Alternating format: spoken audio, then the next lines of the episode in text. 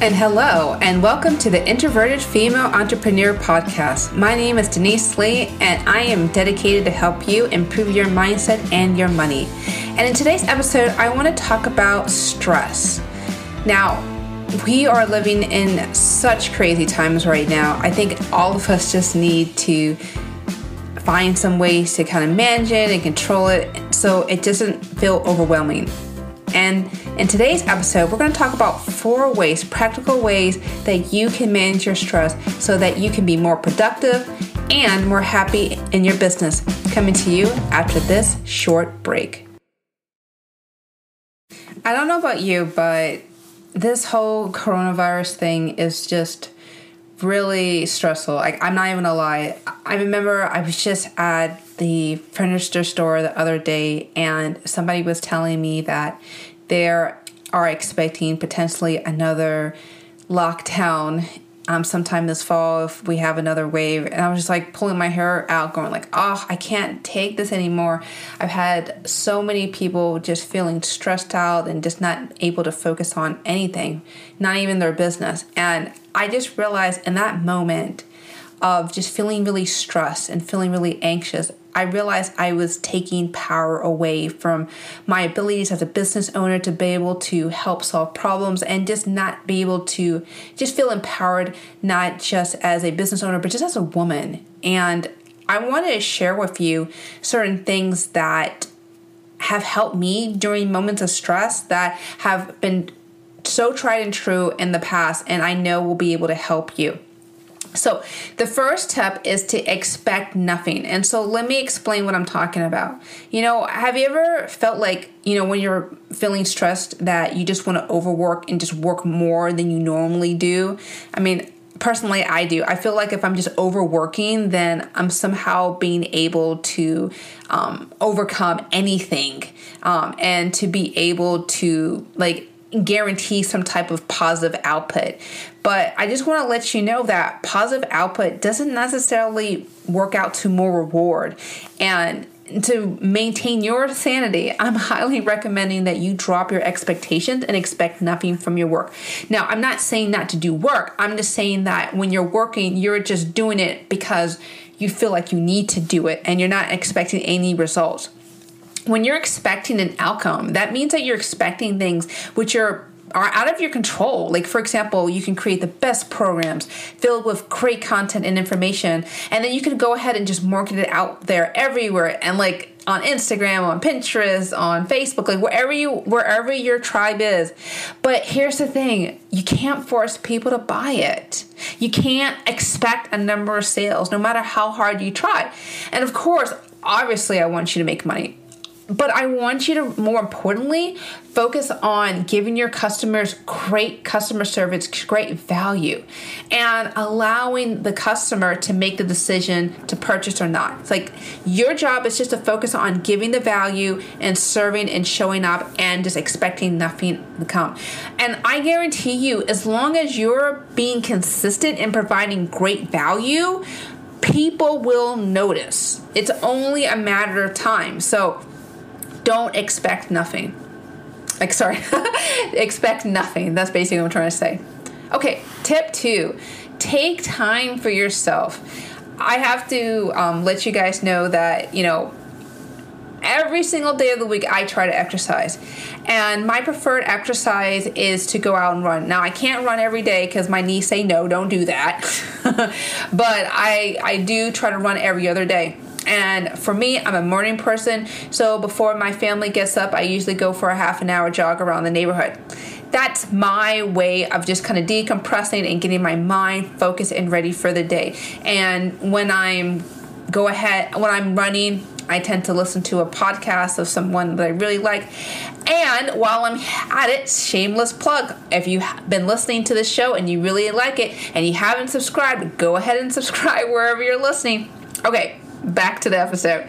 So, I want you to go ahead and just take some time for yourself. I think that's essential, especially as a business owner. Like everything doesn't have to be work 24 7. I've known that a lot of people have like listened to like Gary Vee and certain of these other people and they've just talked about just grinding hard 24 7 you know what grinding hard will lead to? It will lead to burnout. And if you are trying to grow your business like this is a long game. This is not a short sprint. So take your time and invest in regular stress management activities. And they don't have to be expensive because i know a lot of you guys are you know guys are n- not making a lot of money in your business right now so you can't afford to go to tahiti on a whim.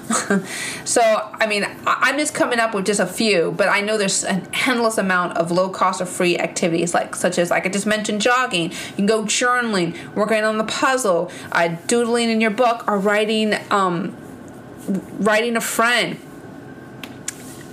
I need you to spend at least 15, 30 minutes a day just doing something for yourself. And I'm not gonna lie, like sometimes in my own house, sometimes I'll just sit on the couch and without my cell phone, without anybody screaming at me, just sitting there and just reflecting and just thinking and just letting my mind go blank. And for some of you guys, maybe it's just letting your mind go blank. Maybe that's the best thing in the world that you need to do. Sometimes I think that we have been like told that we constantly need some form of stimulation, a sort of like stimul yeah, stimulation to in order to feel like we need to relax, and that's not true. Like oh, like oh, you need to watch a movie or you need to do something. Like sometimes you just need to turn your brain off. I think from a, a lot of you guys who are very creative, your the problem is that your mind is thinking twenty four seven, and sometimes you just needed to stop, just chill out for a moment, and just relax. Okay, tip three uh, connect with your loved ones.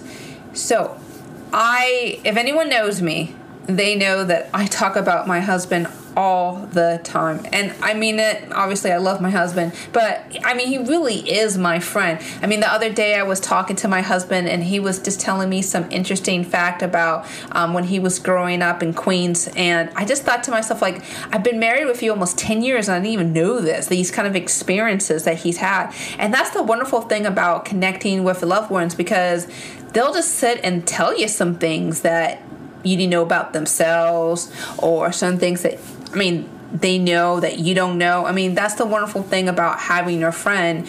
It's because they don't think exactly like you and they have had different experiences and it's fun it's exciting to kind of have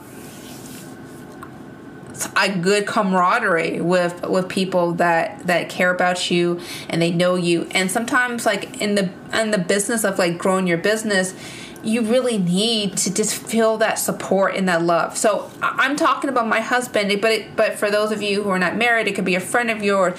I mean, or a heck, even a, a furry friend, or you know, or a cat, or like whatever. What I'm trying to say is just take some moment to just find someone that loves you and cares about you, and just chill out with them.